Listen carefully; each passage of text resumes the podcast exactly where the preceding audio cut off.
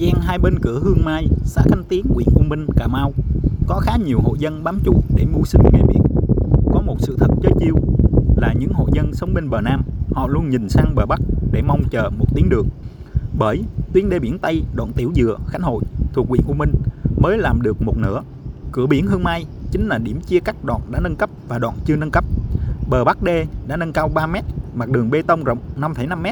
Bờ Nam tuyến đê biển là đường đất đen hiện cao khoảng 1,2 mét, Nhiều đoạn người dân nhìn không ra nó là đê nữa mà giống với bờ bao vuông tôm của họ hơn.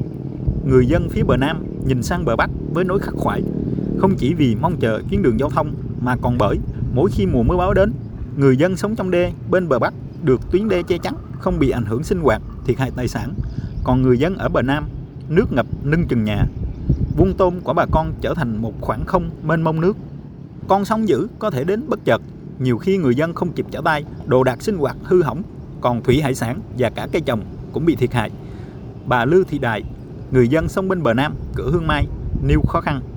Nói chung tiếng đê này thì nước nó cũng có ngập hoài à. Thì nếu không không có dông thì nó không đánh đổi. Mà nếu có dông có bão ảnh hưởng dữ trời lắm. Như nhà của tôi là tôi biết ra tôi ở trước tôi trồng kiển dữ trời. Nó đưa đi không còn miếng luôn. Trong nhà là có một thước nước là bình thường. Mà bình thường ở đây nó ngập thì nó ngập lai gai à. Nó không có ngập. Nhưng mà có sóng gió. Nó có sóng gió mình mới sợ. Tuyến đê biển Tây đoạn Tiểu Dừa, Khánh Hội của tỉnh Cà Mau dài hơn 22 km. Đoạn đê biển từ Hương Mai, Khánh Hội chưa được nâng cấp dài khoảng 9 km. Hàng năm, cứ khi chiều cường dâng cao kèm theo giông gió thì cuộc sống của 35 hộ dân cạnh đê, xã Khánh Tiến và 45 hộ dân xã Khánh Hội bị ảnh hưởng trực tiếp.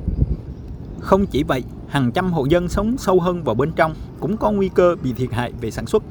Ông Trần Văn Rạng ở xã Khánh Hội cho biết. Nói chung thì nhầm đợt thì nó tràn qua, có đợt đó thì nó tràn, nó tràn qua là ngập nhà luôn ngập mấy cái nhà hộ mà trên đê đó cũng bị thiệt hại cũng ờ, rất nhiều cho với ờ, dân mà nằm ở cặp trên đê mùa màng thì nói chung là cây cháy rồi đó ba cái ờ, loại mà cây đồ mà sống về nước mặn không được đó, thì cũng bị hư hại tôi thì sống đây cũng ờ, làm vuông làm vuông nuôi tôm á rồi vuông rồi khi nó tràn vô cũng ảnh hưởng ờ, cái vuông cặp cặp chân đê rồi đó theo Sở Nông nghiệp Phát triển Nông thôn Cà Mau, tuyến đê biển Tây đoạn Hương Mai đến Khánh Hội được thực hiện sau cơn bão số 5 năm 1997 đến nay đã xuống cấp nghiêm trọng. Thực trạng chiều cường, nước biển dân năm nào cũng làm ảnh hưởng đến đời sống sinh hoạt, sản xuất của người dân. Chính quyền địa phương nhiều lần kiến nghị nâng cấp, ngành nông nghiệp cũng thấy rất cần thiết nên dự án nâng cấp đã được lập từ năm 2013 do ngân hàng tái thiết Đức tài trợ. Tuy nhiên, đến nay vẫn chưa được triển khai vốn đầu tư.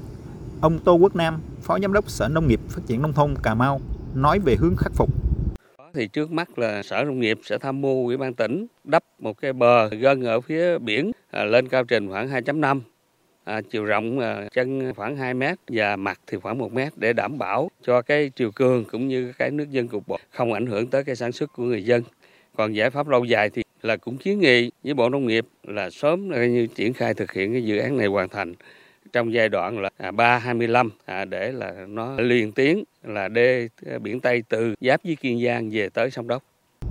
Phần lớn đời sống các hộ dân sống dọc tuyến đê biển Tây còn khó khăn. Nguồn thu nhập chính là trồng lúa, trồng màu và nuôi trồng thủy sản. Thực trạng những đoạn đê biển chưa được nâng cấp đã ảnh hưởng nghiêm trọng đến đời sống sinh hoạt cũng như sản xuất của người dân. Mong mỏi của bà con hiện nay sớm đầu tư tuyến đê hoàn chỉnh.